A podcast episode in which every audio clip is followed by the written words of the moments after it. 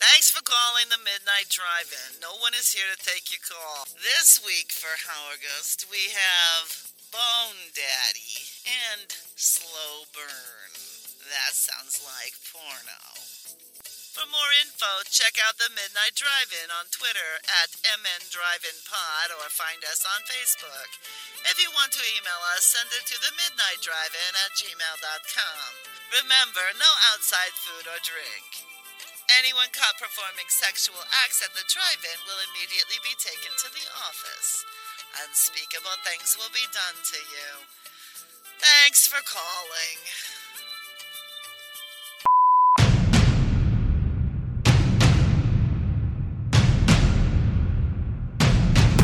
Drive away your worries and cares at this drive-in theater.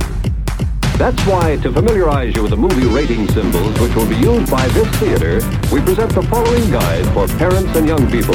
X, no one under 17 admitted. Stupid film companies with their weird rights battles fucking up Spider-Man.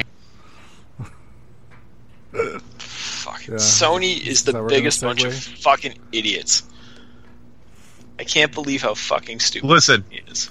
In in Sony's defense, Disney's trying to rob them. Sony was losing money on Spider-Man movies before they got involved in, with Disney. I I know. Disney fixed the fucking problem for them. You don't think Disney's entitled to a cut? So Disney's well, here's the thing. So Disney's deal with Sony is basically Sony puts up 100% of the financing for the film. Uh, Marvel produces it and allows them access to some characters and things like that. And in exchange, the only thing that Marvel's supposed to take is 5% of gross off the top. So what happened in this negotiation, and, and that deal is supposed to go out something for like five more movies. And instead, Marvel just came back to the table and they said, okay, from now on, we put up 50% of the money and we get half of everything. And Yeah, Sony but- was like, no, that's not the deal we agreed to at all. And Marvel's like, well, fuck you. But here's the thing: they did the, they did the deal. They got two movies out of it, and it fucking worked. So I think like Disney's in a position to say, look, if you take this property back, you're going to start losing money on it again. Does that seem like a good idea to you? You're going to I do think- your more fucking shitty wannabe movies. I think it'll. I think it's going to work out because Sony Sony's going to they'll come to some kind of fucking agreement. I I cannot possibly believe that the Sony executives are that fucking dumb that they think that they could walk away and not have everything crumble to dust underneath them. Because like right now, if if Sony puts together a new Spider-Man movie, there's going to be a Spider-Man movie in theaters that I don't go see again. Mm. Like, and that's because Sony keeps screwing it up so bad. Like, Well, they're not rebooting at least, from the sounds of it. Are they going to do it like Tom Holland, but he's not part of the MCU anymore, just magically? Yeah, that'll work. Yeah, just Tom Holland, but just no references to Thanos or Yeah, just, Iron Man just or anything. none, none of that happened. We're Yeah, just going to pretend. Could ignore it. Yeah, that'll be great. I, I I hope Tom Holland can get out of his contract at least and not have to do it because he must have enough money at this point. He's like, Oh. yeah, Tom Holland drops out of the next Spider-Man. He's like, "Fuck it, I don't want to be Spider-Man anymore." Shows up in the next Avengers movie as Night Monkey. No, I was I was actually going to say, you know, it'd be even fucking funnier than that. Ben Riley. Oh, don't know if- Scarlet Spider. Yeah, be like Scarlet Spider. He's he's Peter's clone. I don't Different imagine thing. that they have. I imagine that they uh, don't have the rights to Scarlet Spider if they Yeah, I don't that I- probably went over with the Spider-Man. I think Disney's got the kind of lawyer money that they could tie that up in court for a real long time while they're making Scarlet Spider movies. This might all be a play by uh, Sony. Eh? Maybe they're just trying to get bought out by Disney. They just want to be the next one's bought out. They're just like, oh, if we take Spider-Man back, Disney will buy us just to get Spider-Man. Problem solved. We, all the executives in the room get to retire. that worked for me. Uh, What was the other clone? Do you remember the other clone, the one that everybody hated even more? Kane. Kane. That's it. I try to forget most of the uh, maximum clonage storyline. I'll tell you what. The so the clone the Clone Wars or the the Clone Saga stuff itself isn't very good. but I really, really, really like the uh, the Scarlet Spider comic books. Yeah. I don't know. Never read them. Outside of uh, Spider Verse stuff, I guess. I guess I read the ones that tied into that. He's less whiny, less less whiny Spider Man. But whininess is one of Spider-Man's greatest qualities. So it makes us all feel relatable to him. Agree to disagree. He hasn't been like super whiny in the last couple of years. He's I don't like, know. How- how he long- how long ago was it? Now. How long ago was it that he sold his sold his marriage to Satan because his aunt died? Oh yeah, but he's gotten much better since then. Dan Slott took over, and the the title got much better. Okay, just saying. Peter Parker's kind of a little bitch. You should tell that to Tom Holland's face. I'm not saying it's Tom Holland's fault. I'm saying like generally the way Peter Parker's been written over the years, Peter Parker's kind of a bitch. Mm. Spider-Man's cool. It's just his alter ego's a whiny little puss boy. Jesus, so much hate for Spider-Man. Are you? Do you go under the name J. Jonah Jameson online? He's a menace.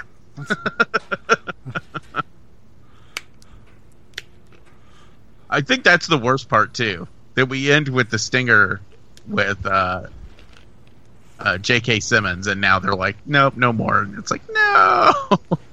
Well, technically, they could still move forward with that. I would assume. know that. I know they could, but not in the Marvel universe. That would make me sad. Yeah. Uh, I, I, like you the said, idea I'm of hoping not this will all rebooting get is wrapped up. fascinating. sure, it'll all get wrapped up. We'll be- We'll see. Now I'm sad. While I'm sad, do you guys want to talk about the, possibly the second shittiest Rutger Hauer movie I've ever seen? strong words. I, I Well- do because this is another one not available in Canada, from what I understand. So. Well, this episode, which is the last of Hauergust, surprisingly, is a very specific theme where Rutger Hauer plays a doctor of some sort, a medical examiner in one and a gynecologist in another, who I didn't even know that. who in Chicago helps a female police officer solve a series of, of murders. That is pretty much the plot for both movies.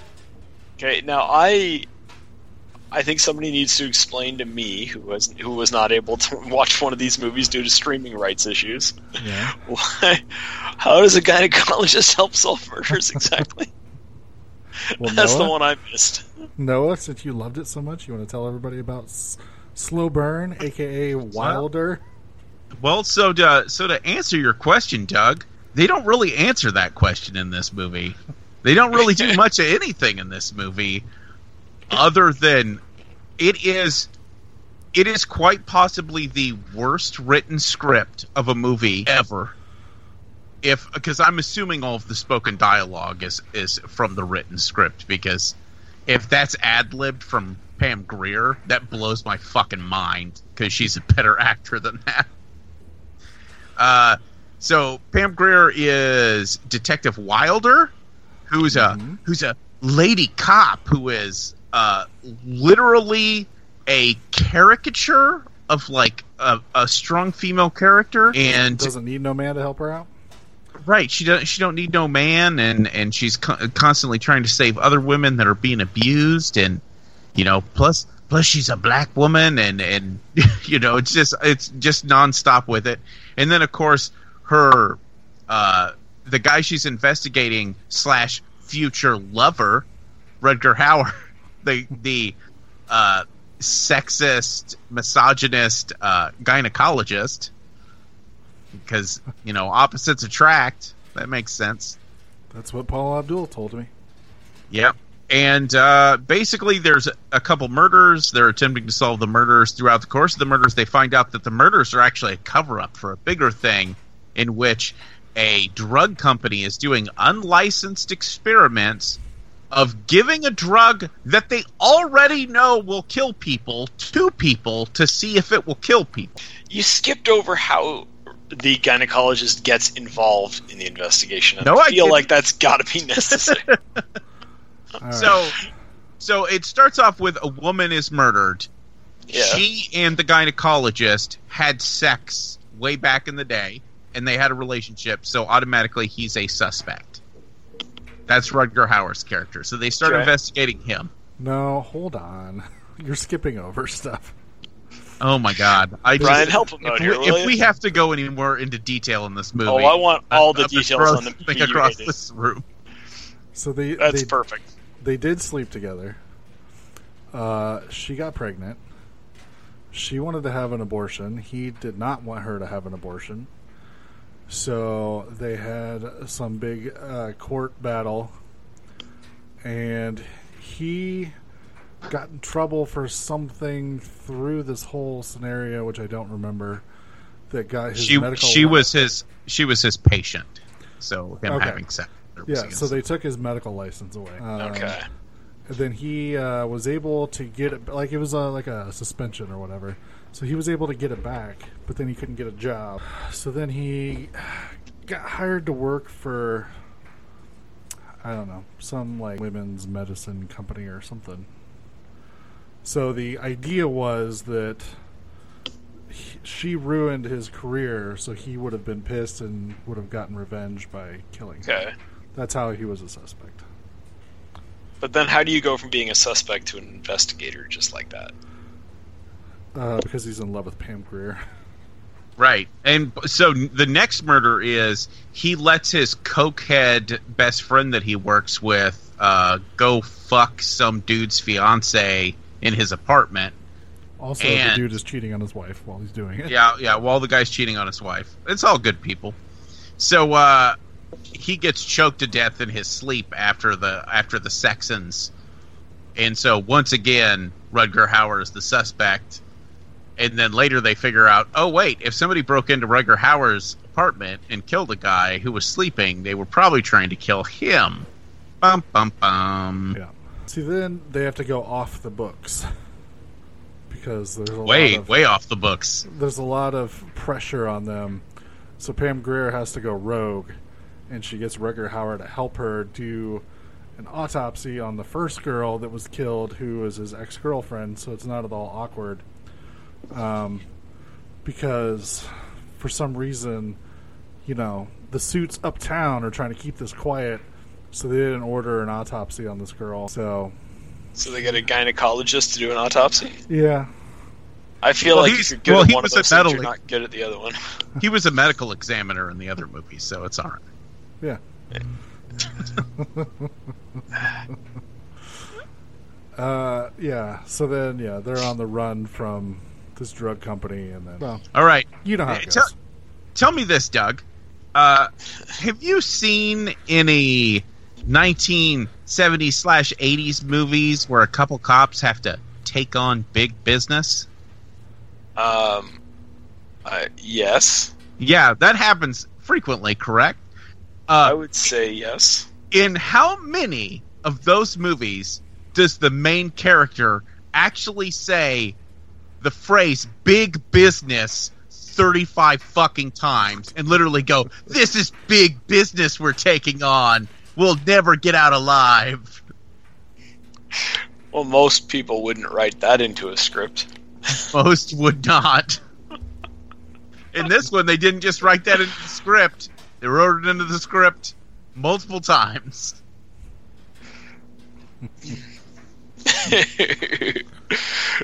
This oh. is.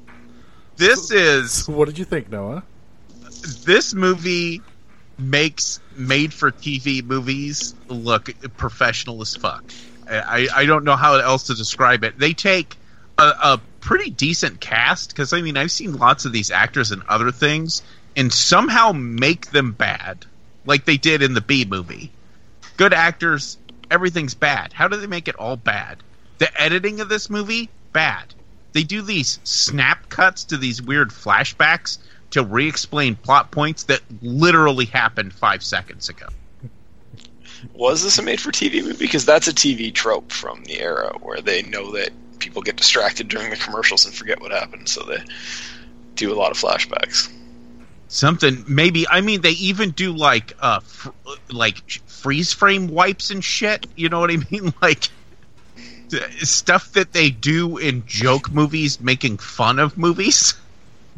I just it's, it's impossible to describe how bad this movie is. It, it it's almost like the person who was making it really digs 70s movies and was trying to like do a tribute mo- movie to 70s stuff only they fucking suck at it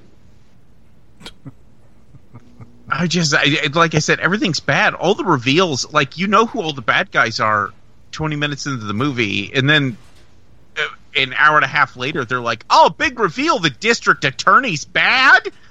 And it's like well yeah. We explained that he was bad in the first 10 minutes of the movie. Remember he he, he told them not to do an autopsy. This is the first thing he did.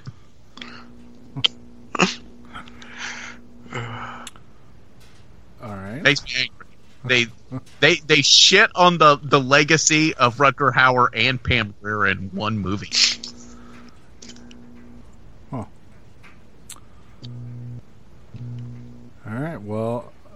guess here we go. Uh, I didn't hate it. Oh. I, I just I don't even understand how that's possible what Okay, so what would you say to contrast what Noah said? Because I, I, I feel like you're.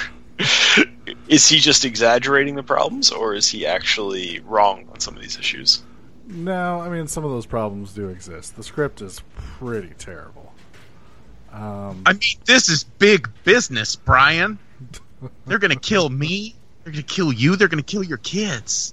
We gotta drop this. This is big business. uh, Doug, did you watch a lot of like made for HBO action movies in the '90s? Um, probably, yeah.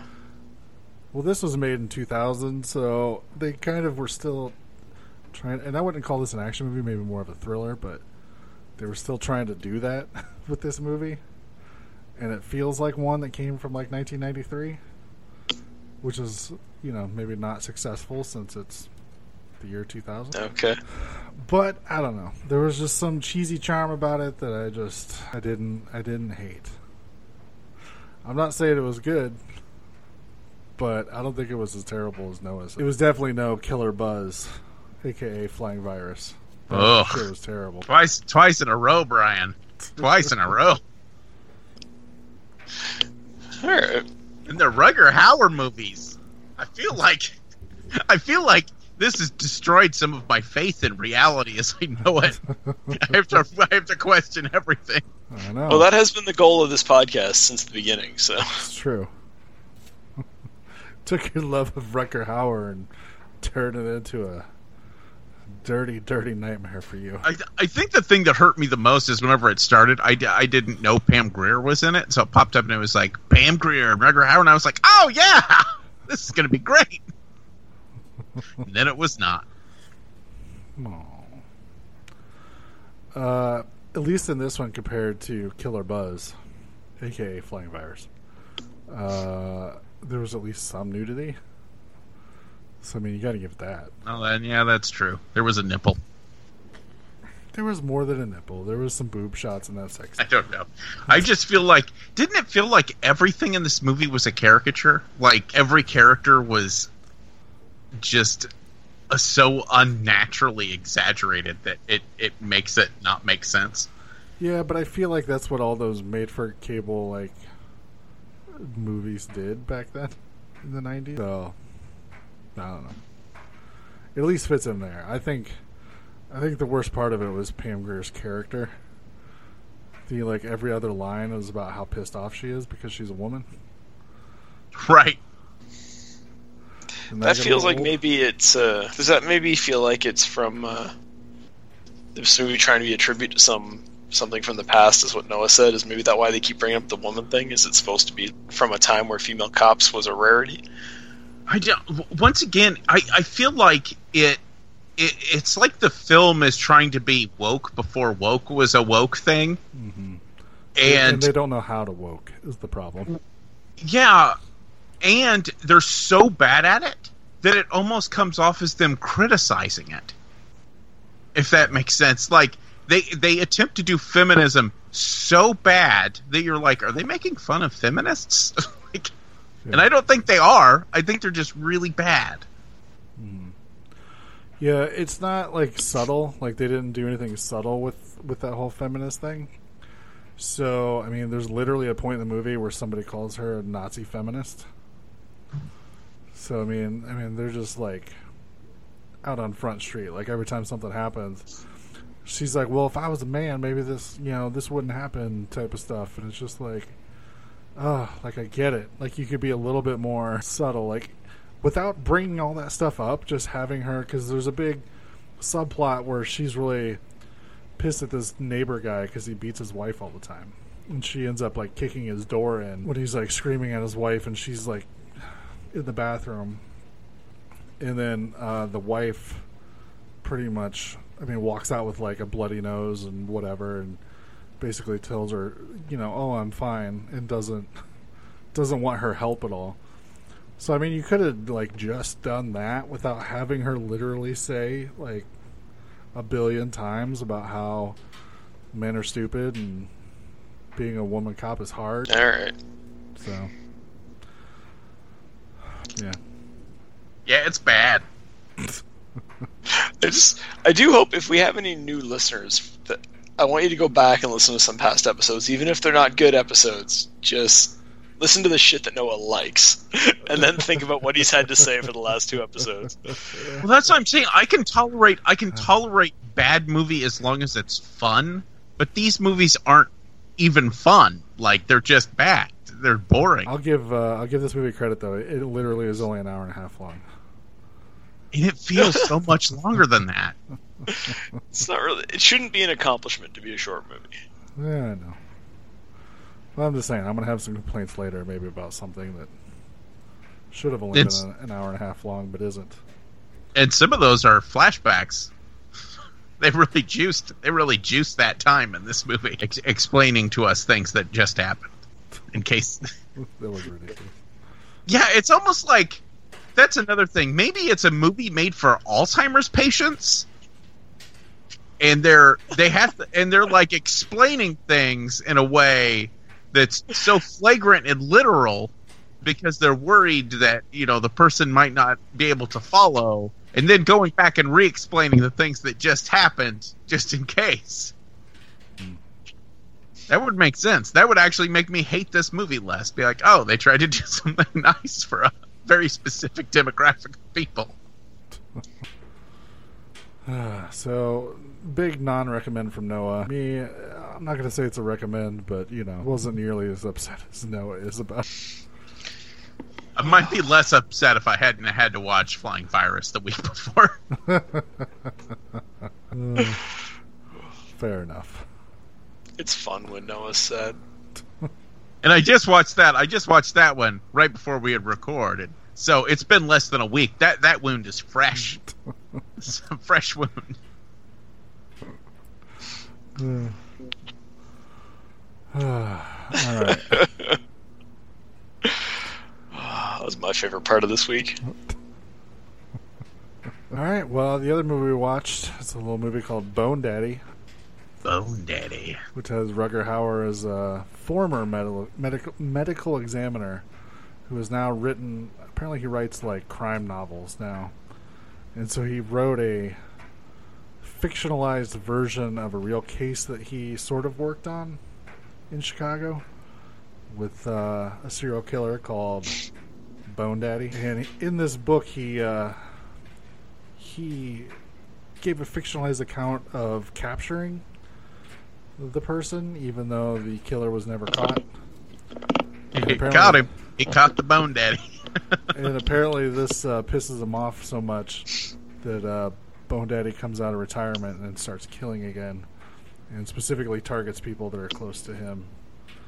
So he's, of course, assigned a cop, and uh, she really doesn't want to be there, and shenanigans ensue. Was this one better for you, Noah?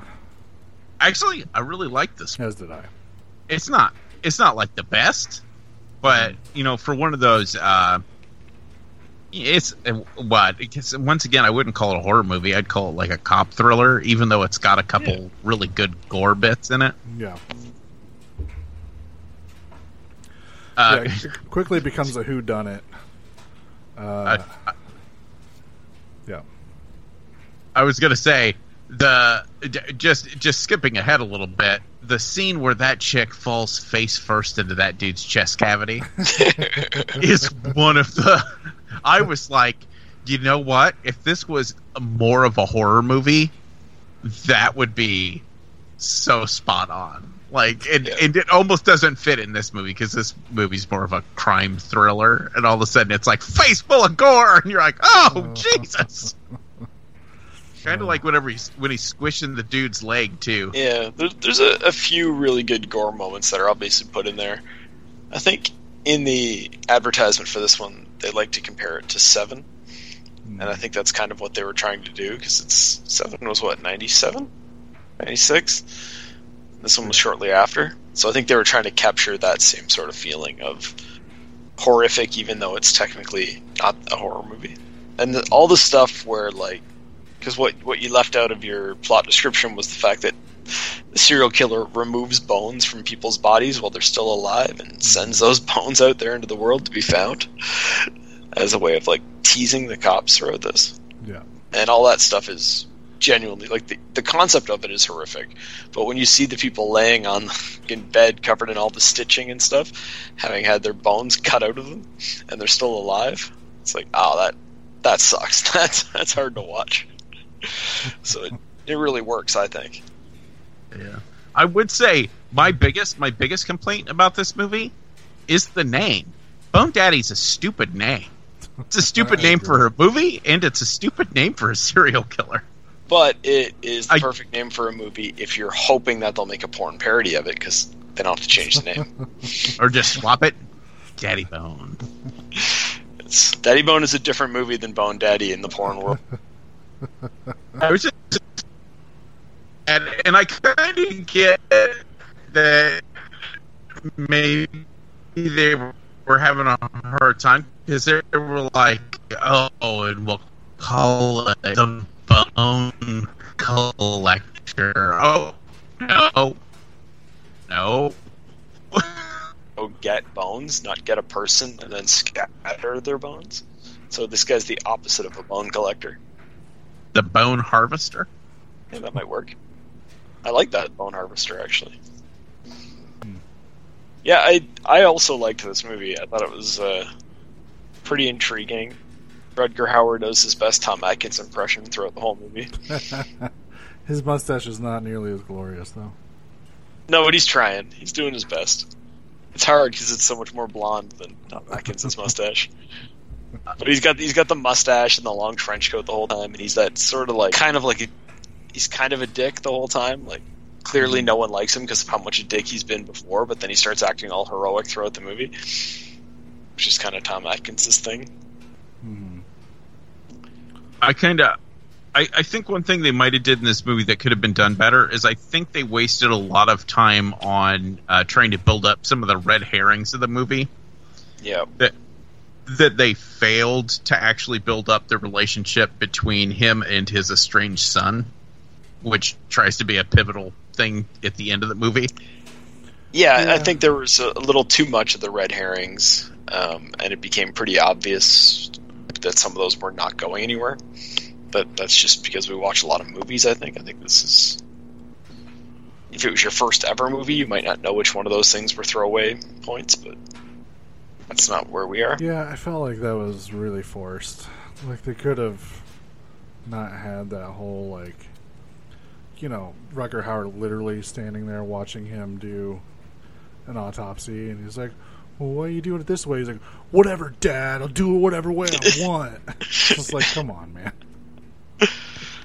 Yeah, They could have they could have built that up a little better. and some of it was just like too like the scene where um at the beginning Rutger Hauer I forget exactly what happens but he ends up being late for like his son's they're having like a giant party because his son got a new job which is weird but um he's late for it and the son's like all mad at him he's like look you've made your appearance you can just get out of here now or whatever and it's like you could take one line of dialogue and say like sorry I was dealing with a police investigation into a murder that's why I was a few minutes late. I think everybody would just be okay with it, right? but instead, he's just like, "Oh, I can't believe my son's disappointed in me." Let's try to explain in no way and let him continue with his assumption that I've just fucked, that I was just fucking didn't care. Yeah, uh, and I think I think their foreshadowing may have been a little bit too thick, in which you know there's a point in the movie where the guy who turns out well spoiler spoiler if you haven't seen this, but the guy who turns out to be the killer literally challenges him to a chess match. As as the investigation's beginning, it's like, Yeah. well, that guy's the killer, you know. like, duh. Like, this is. I was actually hoping it wasn't him. I was like, because that was so flagrant. Yeah, I think what we're all saying is this movie's good. It's not great, and it just it's it's kind of a B movie, even though it's dealing with some kind of like A topics, which we've seen done in excellent movies, or in, you know, this could have been a, a season of Dexter or something, one of the good seasons, but it's just not at the highest quality uh, compared to other things that came out around the same time on the same subject matter. hmm The way I was thinking about it is like this movie's got a lot of cliches in it, but I mean, Yeah. cli cliches are kind of cliches for a reason because they work in a lot of movies. Yeah. and it seems like they work pretty well in this movie. Yeah. Like I was never bored during this movie, but I was never like on the edge of my seat trying to guess who the killer was. It's like it, it, it's kind of hard to like rank it. It's like you know, on a scale of one on a scale of one to five, you get mad because there's no even number. You can just give it. It's like, can I give it a two and a half? The final fight scene's pretty dope. Yeah, Yeah, with like the water hitting the walls and all the dirt washing away and stuff to Right. reveal dead bodies. Yeah, like skeletons and shit falling out of the wall while they're fighting with a pickaxe and a shovel. That's pretty Yeah. dope. it is just kind of weird how they end up, but they have like it's very movie. It's very. I guess it's one of those cliches of like, all right, so we're gonna have this guy. He's like a retired medical examiner turned author. Movie will end in a fist fight between him and the other guy.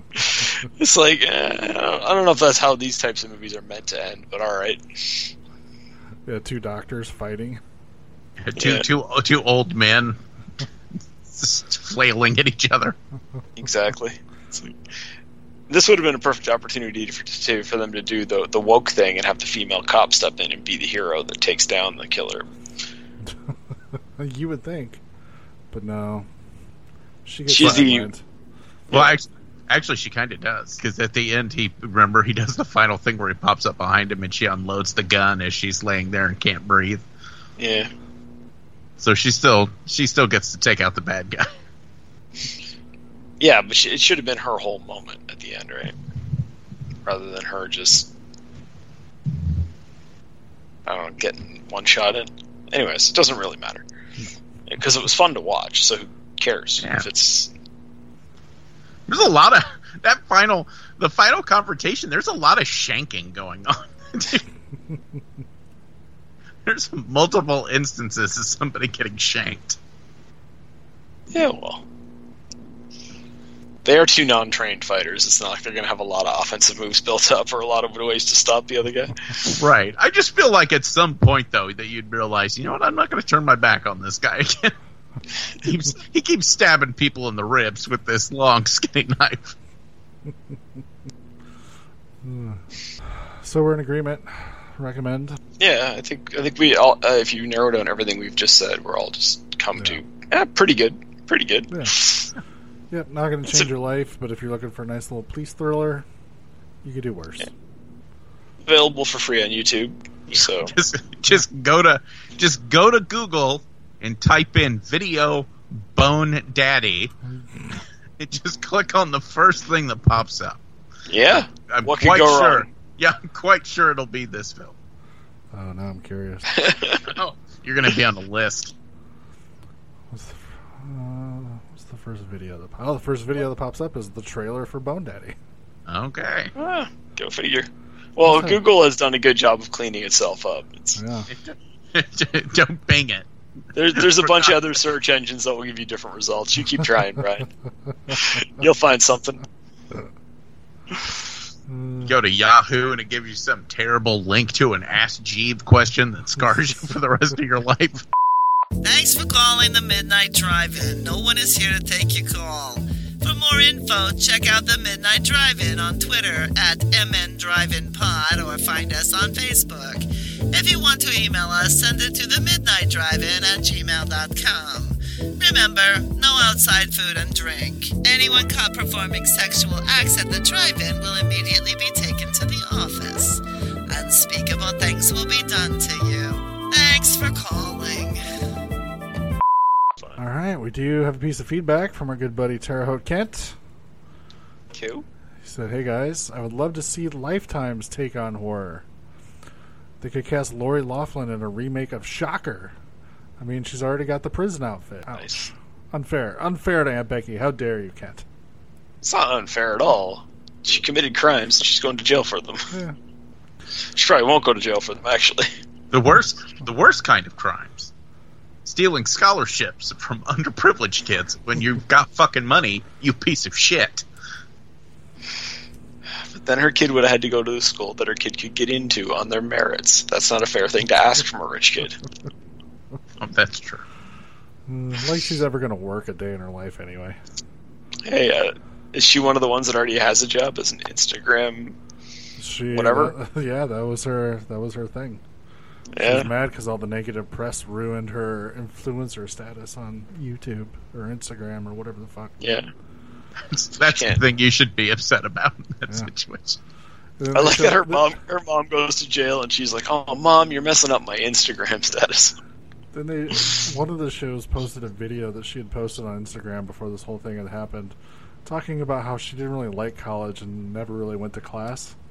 So, money well spent. Okay, I remember that. oh well. Uh, someone on another podcast, I want to say maybe Shockwaves, but I'm not sure.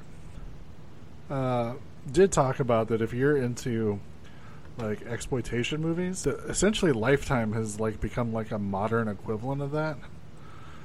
Because like all the movies are somebody's going to kill somebody and the female's in trouble and there's probably some quirky zany over the top uh, explanation for it all. I haven't really watched them, but apparently I don't feel like they would Like- get into exploitation on Lifetime though.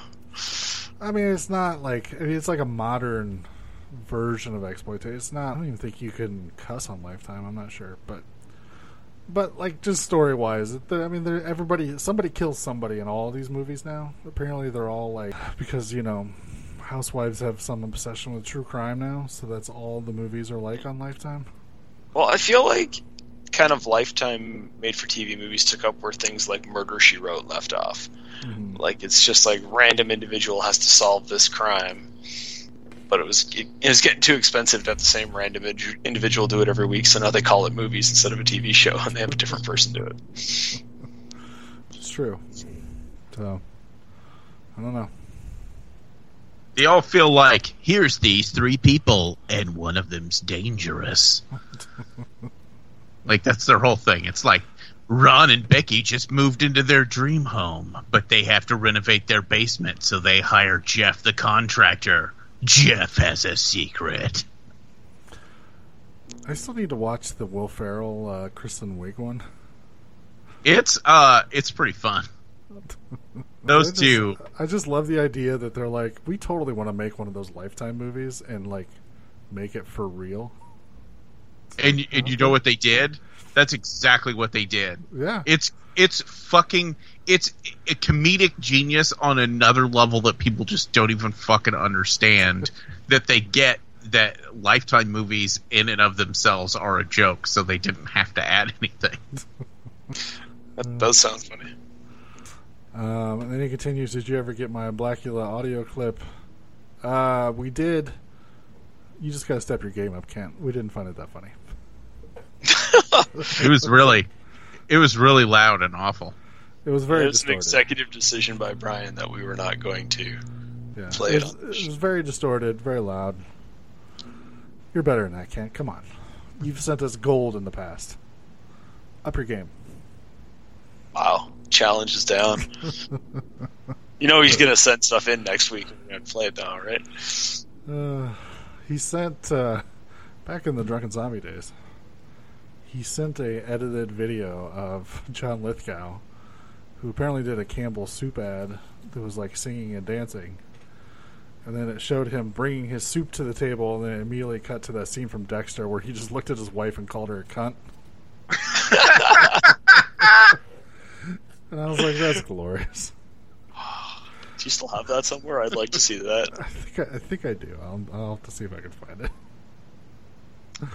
Uh, Actually, if, if you find that, you can put that up in like the Facebook group where everybody gets to see it. Uh, I'll have to do some digging, see what I can find. Uh, all right. Anybody watch anything since last week? I did. Oh, what did you watch? Uh, first of all, I finally caught up with uh, Cooties from 2015, Oh, yeah. Elijah Wood and all those folks. Man, that was that was that was really really good. Mm-hmm. I'm, I- I'm a little disappointed that I didn't get to that sooner. Like Uh, I said, I just loved Rainn Wilson as the gym gym teacher. Right. That, that when shit goes south, he's just like fuck all these little kids and just starts like clotheslining them and just like running out of them. aim aim for the face. Everyone knows it's a toddler's weak spot. uh, yeah, I thought it, it that it, overall it's really really solid. I think the ending is a little weak sauce. What is the plot of Cooties? I don't think I know that. Uh, it is uh, a factory releases a batch of tainted chicken McNuggets that basically unleashes a zombie plague.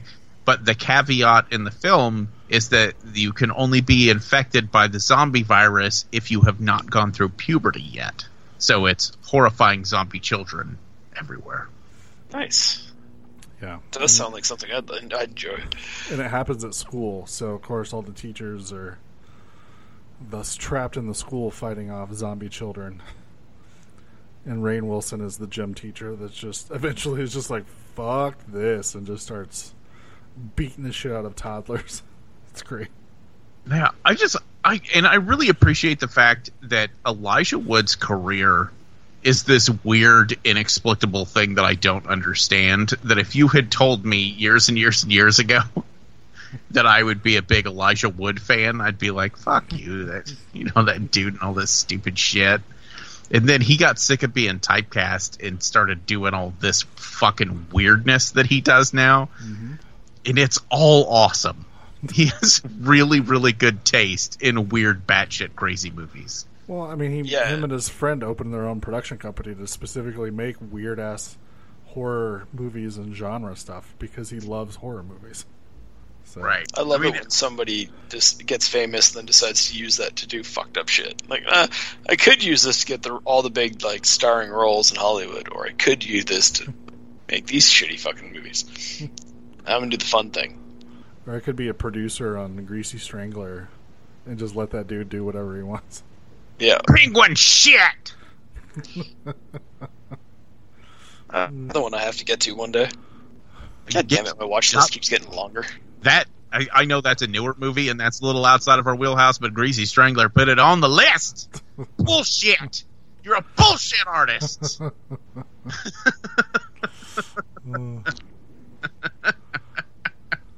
ah! I love that movie. So anyway, cooties, yeah. Opening scene uh, is uh, uh, chicken nugget processing. it's pretty gross. It's not as gross as other people were playing it off to be because a lot of other people were telling me I can't ever eat nuggets again, and I was like, that's not that bad. Amanda literally will not eat chicken nuggets because of that movie now. I tell her she's crazy, but Meh. that's how I feel.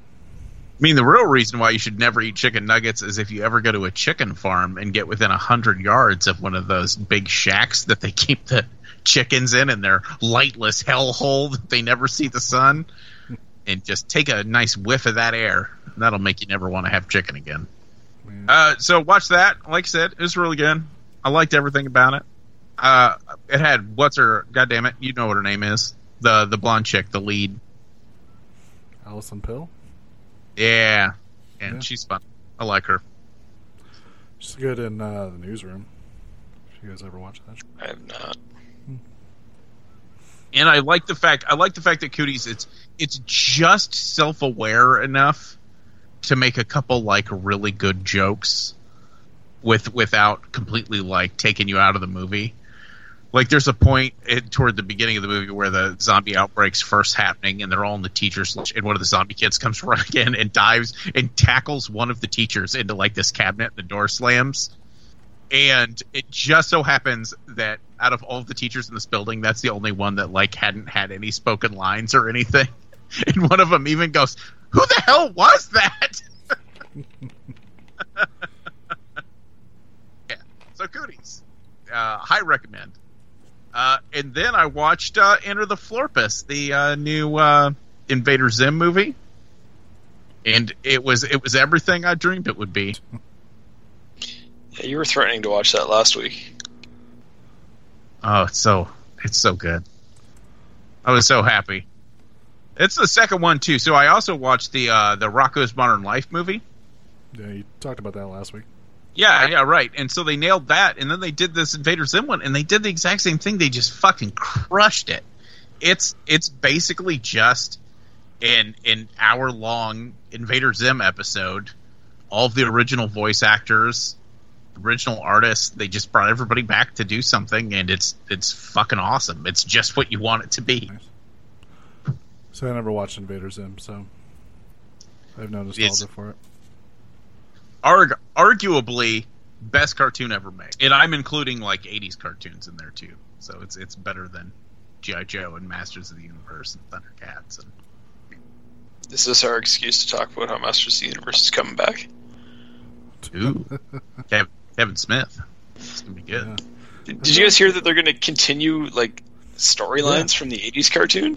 Yeah, that it's a I- sequel. so I have one problem with that. I- So it was a Filmation cartoon, right? Mm-hmm. Yeah. yeah. It didn't have any through plots. It was Well- completely I'm sure they left some Serial episode. cliffhangers. I feel like they must have left some cliffhangers unanswered. but they didn't like they don't even there there isn't even like a first episode that like explains anything. It just like jumps in. It's like i said i, I just find that odd that they're like it's going to continue where it left off and it's like yeah but it didn't leave off anywhere. It's just purely episodic. I don't know. But but we get to see more afraid to- I've been too afraid to go back and watch it because I figured it's going to be shit if I do. I watched like the first episode a while back, and I decided that I think it would be good if you watched it with a kid. So I'm just hoping it stays on Netflix till my kid's old enough to enjoy it. all i'm hoping is that they're just secretly going to make it an adult thing and that we don't know it and that you're going to turn it on and one of the first things that's going to happen is just skeletor being like nah this is bullshit It seems weird that they're tapping Kevin Smith for this. This doesn't seem like this is really in his wheelhouse. I don't I don't know. People seem to have a lot of faith in him whenever it comes to like nerd nostalgia stuff. Mm-hmm. Yeah, Because he's, he's not working gonna- on the he's- because he's working on the Howard the Duck cartoon, right? yeah, For some reason that does- fits that fits for me, but He Man doesn't. yeah. No, it's because Howard the Duck is first of all it's really comic booky, and then second of all it's he's a foul mouthed duck, which seems like something Kevin Smith could write. but he's just going to be like showrunner on the He-Man stuff, so it's not as if he's going to be writing it. I don't think. Mhm. So it won't necessarily be in his voice, which is not appropriate for He-Man. Yeah, Right. I don't know. The only weird thing I was going to say, the only weird thing about Howard the Duck is I, I like Kevin Smith, and I'm sure he kind of gets the character and stuff. But I feel like Kevin Smith's style of storytelling isn't cynical enough for Howard the Duck, if that makes sense. Like, I can see what you're saying. It's he tends to have happy endings, and that's not what you're looking for. Almost. Um, Right. I just like my, my my favorite Howard the Duck stuff is like the very first run of Howard the Duck. It's so fucking good. But what makes it good is just how miserable Howard is in those comic books. He's just kind of a cocksucker, you know what I mean? He's just an asshole. It's like he's not even supposed to be there today. Right. yeah, I don't know. I could see, like when you think back to the Randall Graves character, I think that that's if Kevin Smith can write that guy, he can write a series of people like that all in one show. Do you think he's going to take his Clerks 3 script and just change it to a Howard the Duck cartoon? I don't know. They they Oh, just did some live readings of the Clerks Three script, so maybe they uh, somebody can let us know whether it would fit. Howard the Duck working at a fucking convenience store would be an amazing movie. now I want to see that. If they gave any updates, when when are the Hulu TV shows supposed to drop? I don't know. I haven't heard anything since they announced them, so. Because I'm also I'm real fucking interested in this Patton Oswalt MODOK project. I don't even fucking understand how it can be a thing, but I need it. Oh, I need it in my life. And Hit Monkey. Yeah. Pretty much all of them, but Tigra and Dazzler. Whoever whoever decided that Tigra and Dazzler needed their own show, that person could just fuck right off. Now you haven't seen it yet. It may be the most amazing thing you've ever seen. You don't know. It it might be, but Dazzler's been around for a long time, and I've yet to see anything that's got Dazzler in it that was not garbage. Oh, come on. She was in Dark Phoenix. Eh, Oh. eh. Moving on. That's it. That's all I watched. hasn't been very long. What'd you watch, Doug? Um, I haven't technically watched anything, but I did remember one thing that I watched last week and forgot to mention. All right. So, um, I rewatched the movie The Crush from like 1994 or whatever. Do you guys remember that one? Alicia Silverstone? Alicia Silverstone's debut, where she plays like a little uh, a teenager who becomes obsessed with Cary Elwes, and things get wildly out of hand. and uh, it really that movie really struck me as odd rewatching it because I was hesitant going into it because it's like I remember this being like kind of a sexual movie, and then looking at who the actress is and what year that made was made, I'm like, uh oh. Is that is that the one with the uh, the scene with the stuffed duck? No, no, no. That's uh, you're thinking of the Nicole Eggert movie. we talked about that one on Blown Away. We talked about that one on the last Horrorcast. Is that right? Yeah, I think so. Two of us talked about it.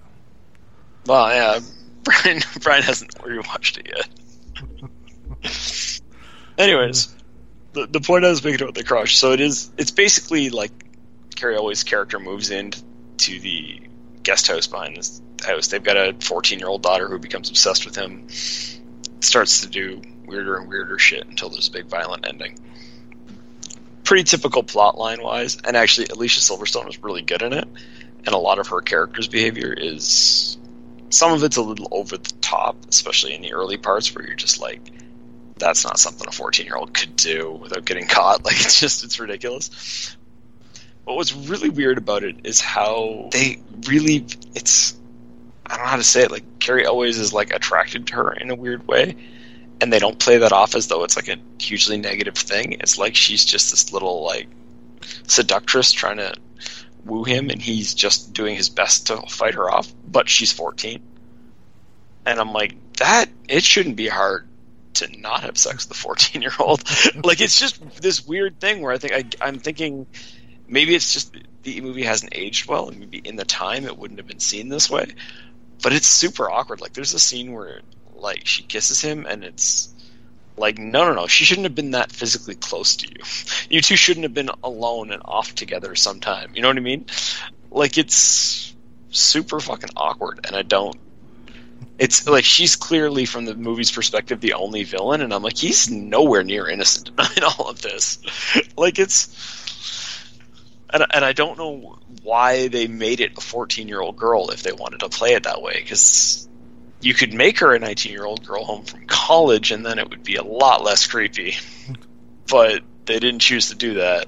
But I think the point of it was to be creepy. But I don't think he's supposed to be creepy in it. That's that's the I guess that's the point I'm trying to get across. Like she's supposed to be creepy and and weird and stuff, and she does a good job of that. You know, it's pretty good. It's a little cheesy and 90s ish, but the stuff with him is just like where he's just like spending all this time with this 14 year old girl, and she's like, he's he's not acting like it's wrong for him to to be attracted to the 14 year old girl. He's just saying it would be almost like, oh, it would be inappropriate. We shouldn't do that. And it's like, well, no, you should be saying this can't happen ever. Please stay away from me. Please don't come into my apartment when your parents aren't around. We will not be going for drives together late at night. Um, it's just stuff like that where I'm just like, I, it's odd how it's portrayed, and I feel like if that movie were made today, people would be incensed by it. Whereas at the time, it was, you know, Alicia Silverstone's character was the only victim or the only villain in the movie. Hmm. So, I, I found it very awkward to watch now. That and just some of the way the camera pans over this girl who is clearly 14. it's just I don't know exactly how old the actress was when they filmed it, but not old enough for the camera to be doing that. And it was just like, oh, that's funny how much times have changed because that would be a very different movie today. Mm, interesting. So I never I don't got know. around to seeing that one. I had, I mean, I hadn't seen it since it was new. I'm having a real problem right now with I'm flipping through Tubi and there's all this stuff on there that came out in like the early to mid '90s when I was in high school, and I'm like, oh yeah, I forgot all about that movie. I, I was gonna say I'm pretty sure I saw every Alicia Silverstone movie from that time period. yeah, But that's but that's because they were intentionally like selling her as sex to people of the age that I was. Well, yeah, like, and that's it's a little different if you're a teenager at the time that this came out. So I'm just I'm actually just calling it up on IMDb now to get some ideas on it. Yeah, and it was it was a '93 movie, right? So we were all of an age group where we were supposed to be attracted to 14 year old girls in 1993. right, right. But should adults have been selling that product to us? Does that Again, make sense? again, by 2019 standards, no. Hmm. But I can also remember like Sports Illustrated having these big debates about putting like 16 year old tennis players in bikinis and like was that acceptable? And that was years after this had come out when people were finally having those discussions. So I feel like it's just in, at that time it was more or less just acceptable. Yeah. And you, I mean the thing with the thing with watching this movie was it would not have been that hard to tell this story in such a way as to just have her like hitting on this guy and he just says whoa no no no absolutely not we you know i'll be i'll be friendly to you because we live next door to each other but that's it like y- you could have portrayed him as this guy who did nothing wrong and they chose not to portray it that way so i don't know something to think about how, how much the world has changed in what doesn't seem like that long to me although i guess 1993 was 26 years ago now So what's next for you? Uh, Poison Ivy? gonna have to go ahead and try and avoid that one just because I think we're gonna have all the same problems. Okay, Poison Ivy 2? Poison Ivy 3? I, I don't know if I ever saw Poison Ivy three. I didn't even know there was a 3 until recently. I don't know. I know at some point it made headlines here in Canada because one of the girls from Degrassi went into one of the Poison Ivy sequels and apparently did some nudity. Ooh, scandalous. Those are considered celebrities up here. People from Degrassi whose names I don't know, but I know they were in Degrassi. Drake? He's the only one I know from Degrassi. yeah, wasn't him. No. Uh, so breaking news: the HardTimes.net puts out Marvel out, Marvel allowed weekend and holiday visitation with Tom Holland. so that's good. That's too soon. That's not funny for me. I fucking loved this version of Spider-Man, and I'm pissed if we're only gonna get two movies. Of All right. Well, technically, No, at the, at the at the minimum, you're gonna get two good movies and then a really shitty movie. I don't know. I could see. I, I don't know, but I could see if I was a director or an actor and this happened, I'd be looking at every way to get out of that contract. I don't want to be in that hate-filled Sony movie that everyone's just going to be online just talking about how terrible it is, regardless of what happens with it. Because you know what Sony's going to do is try to market it in such a way that it tricks people into seeing it, believing it to be part of the MCU. Uh, like they do with the X Men movies, Yeah, where I see people constantly like, "Well, it's a Marvel movie." I'm like, "It's not. It's not a Marvel movie." yeah. They put that thing at the beginning to make everybody think it's a Marvel movie. No. And if if it's fucking if it's Tom Holland in the Spider-Man suit, you know that they're gonna do as much as they can to make people think like you liked him in the last movie. Why wouldn't you like him in this one? And it's gonna be like because it's not the fuck if if you're gonna try to tell me that you're gonna have Spider-Man back in here, but all of a sudden he's what gonna have a different set of friends at school and he's gonna never mention the fact that he's been to space, like, or he's gonna mention it in such a way as to not reference Tony Stark. Like, what the? F- oh fuck. Yeah. Listen, Like- the bad guy is Scorpion, and he's going to be played by Bruce Willis. You guys have to like this. Fuck you. they could they could do that because if they did that, that would just be their way of letting me know don't bother seeing it. So, Christ's I sakes, don't think they're rebooting like that hardcore. I think they're literally they should. If they're gonna pull him out of the MCU, they should be rebooting hardcore. I think if fucking- they if they pull him out of the MCU, the first thing they're going to do is they're going to say, "Okay, well, he's our cash cow. We need to connect him to the Venom movie and that stuff, and that's Yes. just recipe for disaster." Oh, yeah. That's exactly that's exactly what's going to happen. Is the whole point of getting Spider-Man back is to do the crossover with Venom. Because I guarantee you, how these negotiations started was with Sony trying to get Venom into the MCU. Because there's been all sorts of talk about that, which is a stupid, stupid idea to try to fold something that didn't start in the MCU into the MCU. They should never try that with any property. And they're just Sony's just so stupid. Here's the thing: the worst thing about s- the whole thing is Sony has proven that they can make a ton of money and get positive reception by doing animated Spider-Man films. So just do that. Like you could continue to have Spider-Man standalone movies in the animated universe with Miles Morales as your as your primary character, and and have the benefits of being attached to the MCU in the live action world. And they don't want that. How can they not want that? Fucking They're stupid. Uh, it's so frustrating. All right. So you didn't watch anything else? No, sorry. That's all right. Uh, I'm really bum- bummed out about this Spider-Man thing. Uh, so I went and saw 47 meters down, uncaged. Okay, It uh, it was everything I wanted out of that movie. Okay, good. Me and my friend from work went and saw it, and we just sat and cheered every time a shark ate somebody. I'm not sure if the other five people in the theater appreciated it, but we had a good time. W- without spoiling anything, because I, I really want to see this movie. I tried to go see it, and it, my plans fell through. Uh, roughly, how many people get eaten by sharks? Uh, uh, let's see, at least six, maybe seven. That's that's outstanding. That's good stuff. Because I like I was a fan of the first 47 meters down, which hmm. obviously does not seem to be story wise connected to this one. No. But this one definitely the the trailers implied to me that they step it up a bit, and I was like, good. I, more people getting eaten, better. Mm-hmm. So I'm gonna try to see that this week. I think.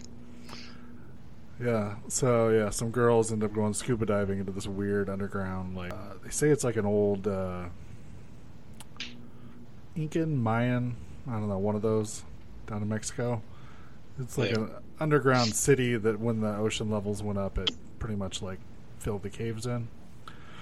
So of course they made the mistake of going down there, and then they get locked in because the cave like um caves in behind them. And then, hey, guess what? It turns out there's sharks down there. Alright, Yeah. talk about your And bad luck. uh, oh, my dog just went crazy upstairs. Uh, so it's literally just everything I wanted. Like I wanted, I, I had no expectations. I went in, I'm like, man, I hope I get to see some sharks eat some people, and I sure did. That's that's great. Uh, yeah, we had a good time. So I think I think you'll you'll enjoy it. Uh, I need to go back and watch the first one. I, I never saw the first one. It's it's a. It sounds like it, at least the impression I get having not seen this one is it's much less action oriented. It's more of an atmospheric thrillery type movie. Seems like it was made on a lower budget. Yeah, I knew I knew that it was sort of like a one location, like they're stuck in a cage at the bottom. Yeah, it's a bit more ocean, so- complicated than that. It's a bit more complicated than that. They can get in and out of the cage, but Yeah, yeah. So I'm interested in checking. I always kind of wanted to watch it, I just never got around to watch. And I knew like, oh, I don't need to worry about seeing seeing that one before I see this one, so I just went ahead. Yeah. Yeah. Anything Uh, else? After that, I watched uh, Teen Titans: The Judas Contract, which is the animated film that's the adaptation of the comic book. Uh, I don't know, it was pretty good. It wasn't wasn't great, wasn't terrible. Um, I've never read the actual story, but I do know sort of what the beats were, and it seems like they hit most of them. So it was good. I know they just they swapped out some of the characters for some of the more updated Teen Titans roster. So I'm sure purists are not happy with that, but it didn't bother. The only weird thing is, is they insinuate since you were talking about the crush earlier, they insinuate that uh, Deathstroke was uh, possibly sleeping with this underage girl to get her to infiltrate the uh, the group. So Well, that's weird. yeah, yeah, very strange, but you know, good for kids. All right. Uh, then the other thing I watched was the anthology Nightmare Cinema. Okay. Such filmmakers as Mick Garris and Joe Dante, and I was really excited to watch this movie. Pretty much bought it like sight unseen when it hit uh, streaming. Um, I don't know. Didn't have a great time with it. No? N- number one, it's an anthology, and it is almost exactly two hours long. And that seems like half an hour too long for an. Uh, I don't know. It's just some of the some of the stories were kind of boring, and then like David Slade decided to do this weird existential black and white movie that was just like weird, and I don't even understand most of it. So, I don't know. It wasn't great. Uh, I can't say I would recommend it, but I don't know. Maybe other people will see stuff in it that I just didn't. I just didn't enjoy. I don't know. Wasn't for me. That's unfortunate. Yeah. That's one thing as horror fans. You always get your hopes up for certain directors, and if it doesn't work out, you kind of almost take it personal. Hmm. Yeah, one of the stories is not too bad because it literally is just you jump smack dab into the middle of a slasher movie. Okay. So, I mean, it is kind of fun that you know you don't have to sit through a bunch of exposition. It's literally you just jump in on a girl running through the woods with blood all over. But that was like the first story. And then everything after that was just kind of hit or miss. Mostly miss, unfortunately. Here's a brief glimpse of some of the truly fine pictures we've scheduled in the near future.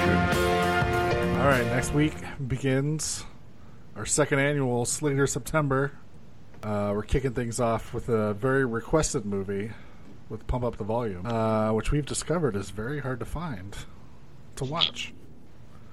Which seems very odd to us. Seems like that's the movie that everybody says, "Oh my god, I love Pump Up the Volume." Yeah, but how do, how can they love it if it's so hard to find? People must not have seen it. Weird. It's very weird. I don't quite understand why it's so uh, locked down. My only guess is music rights, but I don't know. Yeah, I don't know. I just who knows. We- We may have hinted at other points during tonight's podcast that uh, some of the uh, rights issues between studios are fucking dumb. People just need to learn to get their shit together. Yeah, right.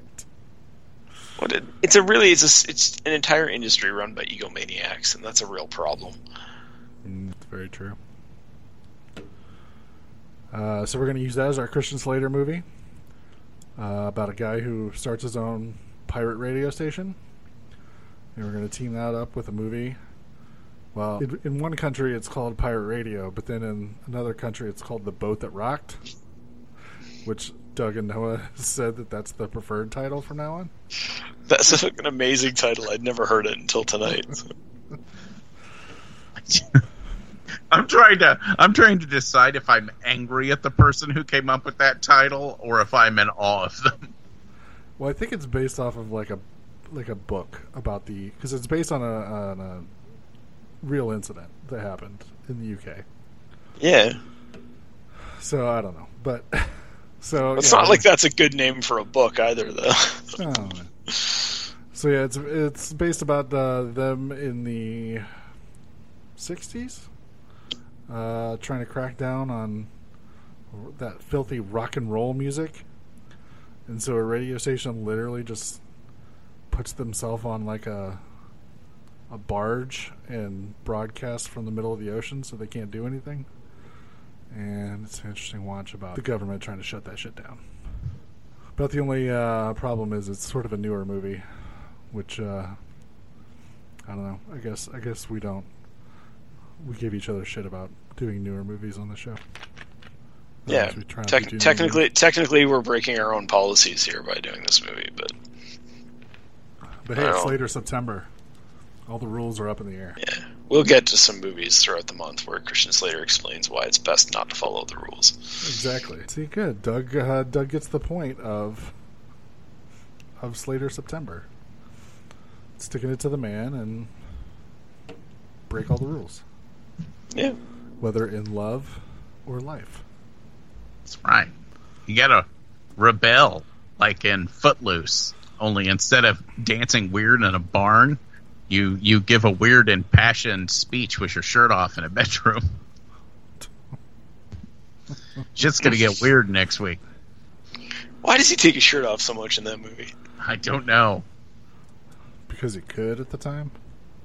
If memory serves, though, that girl takes her shirt off as like almost a sign of camaraderie with him taking his shirt off. Wonder if that scene plays out the way I remember it or not. Hmm. I've actually never seen Pump Up the Volume before, so I'm excited to watch it. Oh, really? Yeah. Yeah. I think it's one of those ones. If you didn't see it when it came out, you probably never saw it. No, I'm not going to get it. No, I think you might, you might still get it. It's still they're still sticking it to the man. Just like this show, sticking it to the man. Is that what we do? I don't know. Is there a man around here? Do we even have one of those? It's big business. None of us are getting out of here alive. Please remember to replace the speaker on the post when you leave the theater.